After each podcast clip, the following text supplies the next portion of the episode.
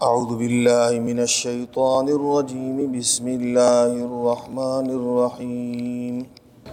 إذ قالت الملائكة، يا مريم، إن الله يبشرك بكلمة منه بكلمة منه اسمه المسيح عيسى بن مريم، وجيها في الدنيا والآخرة. في الدنيا والآخرة ومن المقربين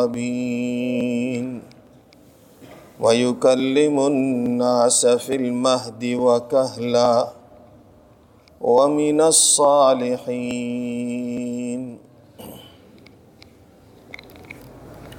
گزشتہ آیات میں اللہ رب العزت نے مریم علیہ السلام کی پیدائش کا، پھر مریم علیہ السلام کا خالو کے ساتھ ان کی کفالت میں رہنا اور آپ کی بلند، آپ کے بلند مرتبے کی وجہ سے اللہ اللہ کی طرف سے عظیم انعامات سے نوازا جانا، جن میں سے ایک نعمت یہ تھی کہ بغیر موسم کے پھل آپ کے پاس، بغیر محنت کے، بغیر کسی سبب کے موجود ہوتے تھے۔ اور پھر ذکریہ علیہ السلام کا ان پھلوں کو دیکھ کر اپنے لیے اولاد کی دعا مانگنا۔ کہ آپ بغیر موسم کے پھل دیتے ہیں تو ہم بوڑھے بوڑھی کو بھی اللہ، اے اللہ، آپ اولاد دے دیں۔ اللہ نے ان کی دعا بھی سن لی اور پھر ان کو بشارت بھی دے دی۔ اب اللہ رب العزت مریم علیہ السلام کو جو اللہ رب العزت نے عیسیٰ علیہ السلام سے نوازا، تو اس کی ابتدا کیسے ہوئی؟ اللہ نے اس کو ذکر فرمایا۔ عیسیٰ علیہ السلام کی پیدائش سے پہلے ہی اللہ رب العزت کی طرف سے فرشتے نے آ کر مریم علیہ السلام کو بشارت دی۔ اطقالت الملائکت جب فرشتوں نے کہا، یا مریم، اے مریم، ان اللہ یبشر کی اللہ تجھ کو بشارت دیتا ہے بکلی من ہو ایک اپنے حکم کی۔ اللہ تجھے بشارت دیتا ہے اپنے حکم کی۔ اپنے حکم سے مراد یہاں عیسیٰ علیہ السلام ہے۔ عیسیٰ علیہ السلام کو اپنا حکم کیوں کہا؟ یاد رکھیے، دنیا میں جتنے کام ہوتے ہیں، سب اللہ کے حکم سے ہوتے ہیں۔ سب اللہ کے حکم سے ہوتے ہیں۔ لیکن اس دنیا کے اندر اللہ نے ہر کام کے پیچھے کچھ اسباب رکھے۔ اور ان اسباب کی وجہ سے کاموں کی نسبت انہی کی طرف ہو جاتی ہے۔ جیسے کہ آپ کہتے ہیں، بادل نے پانی برسایا۔ پانی اللہ برساتا ہے۔ لیکن بادل اس کا سبب ہے۔ تو آپ کہتے ہیں، بادل نے پانی برسایا۔ اس لیے کہ ہمیشہ بادل ہی پانی برساتا ہے۔ زمین نے کھیت اگائی۔ زمین نے نہیں اگائی، اللہ نے اگائی۔ لیکن ہمیشہ زمین نے ہی، زمین ہی اس کام کے لیے چنی گئی ہے۔ زمین ہی اس کا سبب ہے۔ تو آپ کھیتی کی نسبت زمین کی طرف کر دیتے ہیں۔ زمین نے کھیت اگائی۔ اور پانی نے پیاس بجھائی۔ پیاس تو اللہ نے بجھائی ہے۔ پیاس تو اللہ نے بجھائی ہے۔ لیکن ہمیشہ پیاس بجھانے کا کام سبب کے درجے میں پانی نے کیا تو آپ کہتے ہیں پانی نے بجھائی، صحیح ہے۔ دوائی نے شفا دے دی، شفا اللہ دیتا ہے۔ لیکن آپ کہتے ہیں فلاں ڈاکٹر سے میں دوائی لے کے آیا اور اس کی دوائی سے مجھے شفا مل گئی۔ کوئی بری بات نہیں ہے۔ اس لیے کہ دنیا میں اللہ نے شفا کے لیے جو اسباب رکھے ہیں وہ دوائی رکھی ہے۔ اور اسی طرح جب اولاد پیدا ہوتی ہے تو اولاد چونکہ ماں باپ کی طرف سے پیدا ہوتی ہے، باپ ہوتا ہے، ایک طرف ماں ہوتی ہے اور پھر ان کے ایک مخصوص تعلق سے اللہ رب العزت اولاد پیدا کرتے ہیں، تو اولاد کی نسبت بھی باپ کی طرف ہوتی ہے، ماں باپ کی طرف ہو جاتی ہے۔ لیکن چونکہ عیسیٰ علیہ السلام کی ولادت عام لوگوں کی ولادت سے مختلف ہوئی ہے، عام لوگ دنیا کے اندر ماں باپ کے ملاپ سے پیدا ہوتے ہیں، عیسیٰ علیہ السلام بغیر باپ کے صرف ماں سے پیدا ہوئے۔ اس لیے اللہ رب العزت نے اس عیسیٰ علیہ السلام کو اپنی طرف منسوب کر کے کہا، یہ میرے حکم سے پیدا ہوا ہے۔ یعنی ظاہری طور پر جو اسباب ہوتے ہیں، اس اسباب سے ہٹ کر اللہ نے موجزانہ طور پر بغیر سبب کے ایک ماں سے اس کو پیدا کر دیا۔ اور یہ کس کے حکم سے ہوا؟ اللہ کے۔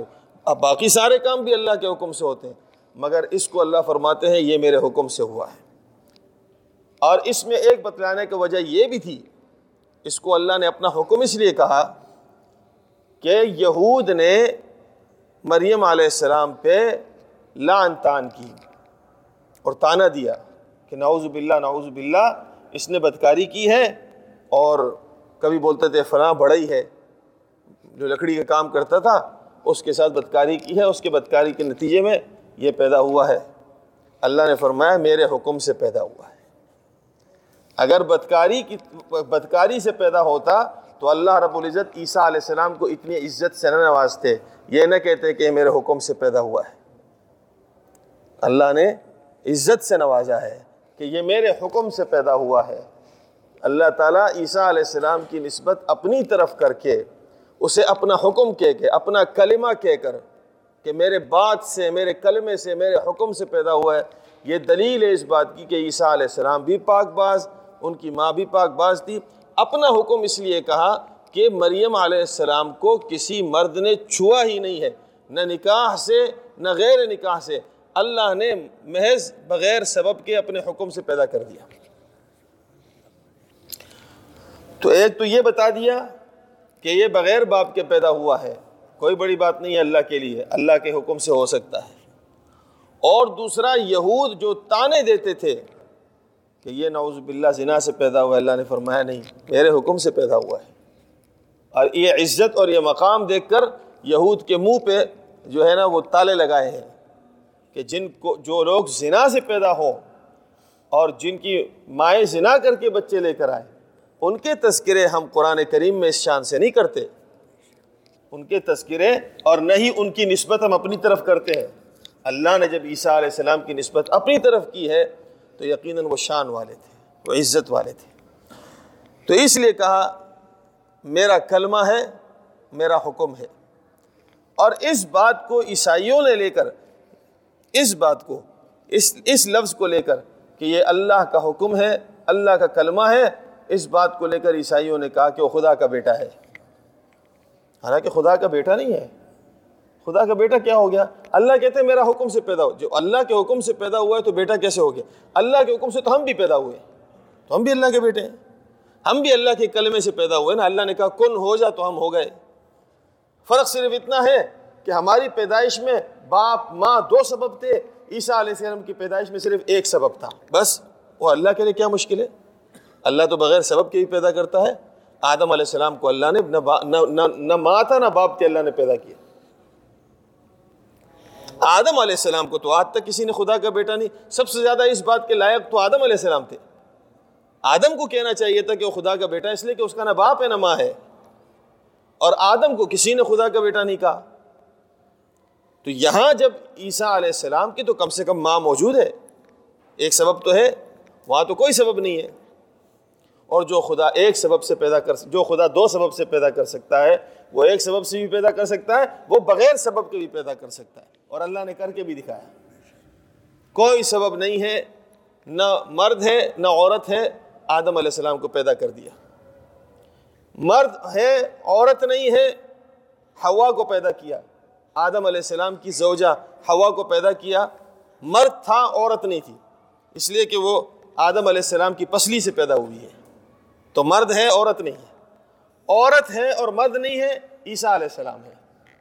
مرد بھی ہے، عورت بھی ہے، میں اور آپ ہے اللہ نے چاروں طریقے سے پیدا کر دیا اور اللہ تعالیٰ یا خلوق و ما شاہ اللہ جس طرح چاہتا ہے پیدا کرتا ہے۔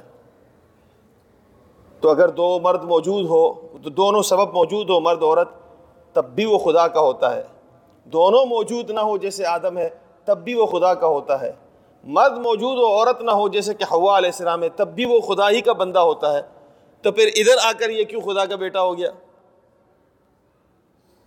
اسی قدرت اور طاقت سے جس طرح اللہ نے آدم کو پیدا کیا، جس طرح ماں ہوا کو پیدا کیا، اسی طرح اللہ نے عیسیٰ علیہ السلام کو پیدا کیا۔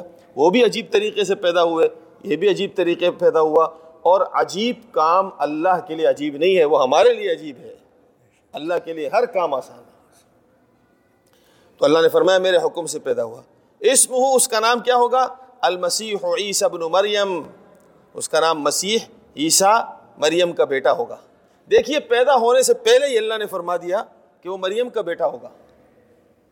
حالانکہ بیٹے کی نسبت ہمیشہ باپ کی طرف ہوتی ہے۔ لیکن چونکہ پہلے ہی اللہ نے بتا دیا کہ یہاں باپ نہیں ہوگا، معلوم ہوا مریم علیہ السلام کو جب خبر بھی نہیں تھی، تب ہی اللہ نے طے کر دیا تھا کہ یہ بغیر باپ کے پیدا ہوگا۔ اور پہلے ہی اس کو بشارت دے دی۔ اور پہلے ہی آ کر یہ حکم، یہ اعلان کر دیا کہ یہ پیدا ہوگا۔ اور بغیر باپ کے پیدا ہوگا۔ اسی لیے نام کے ساتھ ماں کا نام جوڑا ہے، ورنہ اولاد کے ساتھ باپ کا نام جڑتا ہے، اس لیے کہ نسل باپ سے چلتی ہے۔ اور یہ پیدائش سے پہلے کی بات ہے۔ اللہ نے فرمایا، ایسا ہوگا۔ تو یہ تو اللہ کا پلان تھا۔ یہ اللہ کا منصوبہ تھا۔ یہ اللہ کا حکم تھا۔ اور جب اللہ کا حکم ہو جائے، تو انسان اس حکم کے آگے مجبور ہوتا ہے، وہ ہو ہو کے رہتا ہے۔ تو عیسیٰ علیہ السلام کا بغیر باپ کے پیدا ہونا یہ تو پہلے سے طے شدہ تھا اور یہ بات اللہ نے فرشتے کے ذریعے مریم کو پہلے ہی پہنچا دی تھی۔ اور پھر کیا کہا؟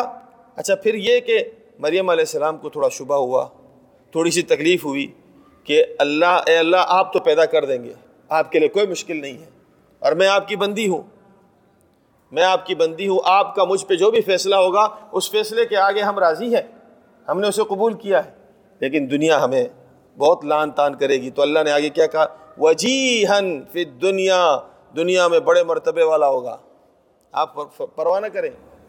جو اس کو لان تان کریں گے، ہم اسے بھی ختم کر دیں گے۔ ہم انہیں ختم کر دیں گے۔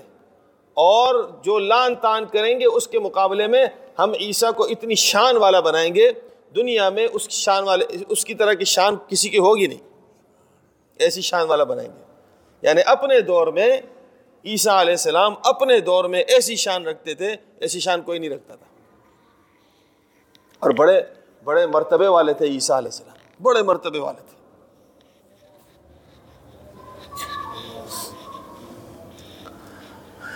نام ان کا تھا۔ ہماری زبان میں ان کو کہتے ہیں مسیح۔ مسیح عبرانی کا لفظ ہے۔ عربی کا لفظ نہیں تھا۔ یہ عبرانی کا لفظ ہے جس کا یہ عبرانی میں پڑھا جاتا تھا معاشیح عبرانی میں معاشیح تھا۔ لیکن پھر بہت سی لغتیں اور بہت سے الفاظ ایک زبان سے دوسری زبان میں منتقل ہوئے۔ جیسے کہ انگریزی کے بہت سے الفاظ اردو میں منتقل ہوئے، اردو کے بہت سے الفاظ عربی میں سے آئے ہیں، عربی کے بہت سے الفاظ عبرانی سے آئے ہیں۔ انہوں نے لیے ہیں، یہ منتقل ہو جاتے ہیں۔ تو معاشیح تھا۔ جب وہ عربی میں منتقل ہوا تو مسیح ہو گیا، قریب قریب ہے اس کے۔ وہ معاشیح تھا، یہ مسیح ہو گیا۔ معاشیح کا مطلب ہے مبارک مبارک، جو ذات برکت والی ہو۔ تو مسیح کا مطلب ہو گیا مبارک۔ اور عیسیٰ جو تھا، لفظ عیسیٰ، یہ اصل میں عبرانی لفظ تھا ایشوع۔ یہ تھا ایشوع۔ لفظ اصل میں تھا ایشوع، جس کا مطلب ہے سردار۔ سید، رتبے والا۔ اور وہ جب عربی میں منتقل ہوا تو ہو گیا عیسیٰ۔ تو یہ ہے مسیح عیسیٰ یعنی معاشیح ایشوع۔ یہ ان کی زبان کا لفظ تھا، جس کا مطلب ہے سردار، مبارک، برکت والا، مرتبے والا، سب سے بلند، سب سے شان والا۔ یہ یہ پیارا نام اللہ رب العزت نے فرمایا کہ اس کا نام ہوگا۔ اور ابن مریم ہوگا، مریم کا بیٹا ہوگا۔ اور پرواہ نہ کرے۔ وجی فی دنیا کوئی کتنی اعلان تان کرے، ہم اس کو وجاہت دیں گے، ہم اس کو مرتبے دیں گے، دنیا میں بھی اور آخرت میں بھی۔ امین المقربین، اور اللہ کے مقرب بندوں میں ہوگا، اللہ کے قریب ترین لوگوں میں سے ہوگا، چنے ہوئے لوگوں میں سے ہوگا۔ تو یہ کیسے ہو سکتا ہے کہ ایک بدکار عورت ہو، اللہ معاف کرے، اور اس کے بدکار بیٹا، اور بدکاری سے بیٹا پیدا ہوا ہو، اور اللہ فرمائے کہ یہ میرے مقرب بندوں میں ہوگا۔ اللہ اس کو نبی بنائے، اللہ اس کو سردار بنائے، اللہ اس کو مبارک کرے گا اور اللہ اس کی ماں کو خوشخبریاں دے گا۔ اس لیے جو یہود نے لان، تان کیا وہ بھی غلط ہے۔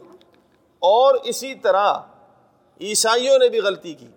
یہود نے یہود نے عیسیٰ علیہ السلام کے ساتھ ظلمن انتہا کر دی، ظلم کی کہ ان کو زانی کی زانی کی اولاد کہا، زنا کی اولاد کہا۔ لیکن عیسائیوں نے جو غلطی کی، وہ محبت میں حد سے گزر جانے کی کی ہے۔ انہوں نے خدا کا بیٹا کہہ دیا۔ یہ دونوں باتیں ٹھیک نہیں ہیں۔ کسی کی نفرت میں بھی حد سے گزرنا اور کسی کی محبت میں بھی حد سے گزرنا اس کی اجازت نہیں ہے۔ نبی کی توہین کرنا یہ یہود کا کام تھا اور انہوں نے جس طرح اور نبیوں کی توہین کی، عیسیٰ علیہ السلام کی بھی کی۔ لیکن عیسائیوں کا قصور یہ تھا کہ عیسائیوں نے عیسیٰ علیہ السلام سے محبت کی۔ لیکن محبت کی ایک حد ہوتی ہے، انہوں نے حد کراس کر کے عیسیٰ علیہ السلام کو خدا کا بیٹا کہہ دیا۔ بلکہ آگے جا کے خدا کہہ دیا کہ خدا تین ہے، عیسیٰ، مریم مریم اور روح۔ اور کبھی کہتے تھے عیسیٰ، مریم اور اللہ۔ یہ تین مل کر جو ہے وہ یہ خدا بنتے ہیں۔ یہ تینوں تینوں چیزیں مل کر ایک خدا بنتا ہے۔ تو اللہ تعالیٰ تو دونوں کا رد ہو گیا۔ دونوں کا رد ہو گیا۔ اللہ نے فرمایا میرا کلمہ ہے، یہود کے منہ پہ تارا لگا دیا۔ جب میرا کلمہ ہے تو اس کو کوئی بھی برا برا بلا نہیں کہہ سکتا۔ اور مریم کا بیٹا ہے، جب مریم کا بیٹا ہے تو خدا نہیں ہو سکتا۔ خدا کسی کا بیٹا نہیں ہوتا۔ اور میرا مقرب ہوگا، میرا بندہ ہوگا، میرے مقربین میں سے ہوگا۔ وہ یوکل مناسا باتیں کرے گا لوگوں سے جبکہ ماں کی گود میں ہوگا۔ اللہ رب العزت نے بچپن میں ہی عیسیٰ علیہ السلام جب پیدا ہوئے، تو جیسے کہ سورہ مریم میں آپ اکثر سنتے ہیں، وہ جو ہم نماز میں بھی وہ رکو پڑھتے ہیں، تو جو قوم نے آ کر کہا، یا اخت ہارون ماں کان ابو کی مراسن و ماں کانت ام کی بغیہ۔ جب عیسیٰ علیہ السلام پیدا ہوئے، قوم نے آ کر کہا، اے مریم، اے پاک باز عورت، تو تو ہمارے یہاں بہت پاک باز عورت تھی۔ نہ تیرے باپ نے کبھی یہ خیانت کی ہے، نہ تیری ماں نے کبھی یہ خیانت کی ہے، تجھ میں یہ خیانت کہاں سے آ گئی؟ یعنی نعوذ باللہ یہ بچہ کیسے پیدا ہوا؟ فاشارت الیہ۔ تو مریم علیہ السلام نے بچے کی طرف اشارہ کیا۔ یہ آیا ہے اسی سے پوچھ لو۔ یہ آیا ہے اسی سے پوچھ لو۔ تو انہوں نے کہا کئی فن من کان فلم صبیہ۔ گود کے اندر ایک بچہ ہے، اس سے ہم باتیں کیسے کریں؟ تو عیسیٰ علیہ السلام نے اسی وقت کہا، انی عبداللہ۔ میں اللہ کا بندہ ہوں۔ آتانی الکتابہ۔ مجھے اللہ نے کتاب دی ہے۔ وجعلنی نبیہ۔ مجھے اللہ نے نبی بنایا ہے۔ وجعلنی مبارکن مجھے اللہ نے بابرکت بنایا۔ اینما کنت جہاں کہیں بھی۔ واوصانی بالصلاة والزکاة۔ مجھے اللہ نے زکوٰۃ کی اور نماز کی وصیت کی ہے۔ ما دم تو حیہ جب تک میں زندہ رہوں۔ وبرم بوالدتی۔ اور مجھے اللہ تعالیٰ نے اپنے والدہ کا فرما بردار بنایا ہے۔ ولم یجعلنی جبارا شقیہ مجھے اللہ رب العزت نے سخت اور بدبخت نہیں بنایا۔ یہ اتنی لمبی گفتگو عیسیٰ علیہ السلام نے گود میں کی۔ اب جب گود میں وہ گفتگو کی، اس کے بعد تو سب کی زبانیں بند ہو گئی کہ بھائی یہ بچہ ہی معجزہ ہے۔ یہ اتنی چھوٹی عمر میں جب بات کر رہا ہے، تو یقیناً یہ اللہ کے حکم سے ہی دنیا کے اندر ہے۔ تو اللہ رب العزت نے وجاہت کا سلسلہ گوشت سے ہی شروع کر دیا۔ ایسی وجاہت اور ایسی سرداری عطا کی کہ ماں کی گود کے اندر انہوں نے گفتگو کی اور جس جس کو جو بھی شبہ تھا، اور وہ سارے شبے ختم ہو گئے اور مریم علیہ السلام کے دل کو اللہ نے ٹھنڈک پہنچا دی۔ وہ پریشان تھی بچے کو لے کر کہ میں قوم کو کیا جواب دوں گی؟ اس سے یہ بات بھی معلوم ہوئی۔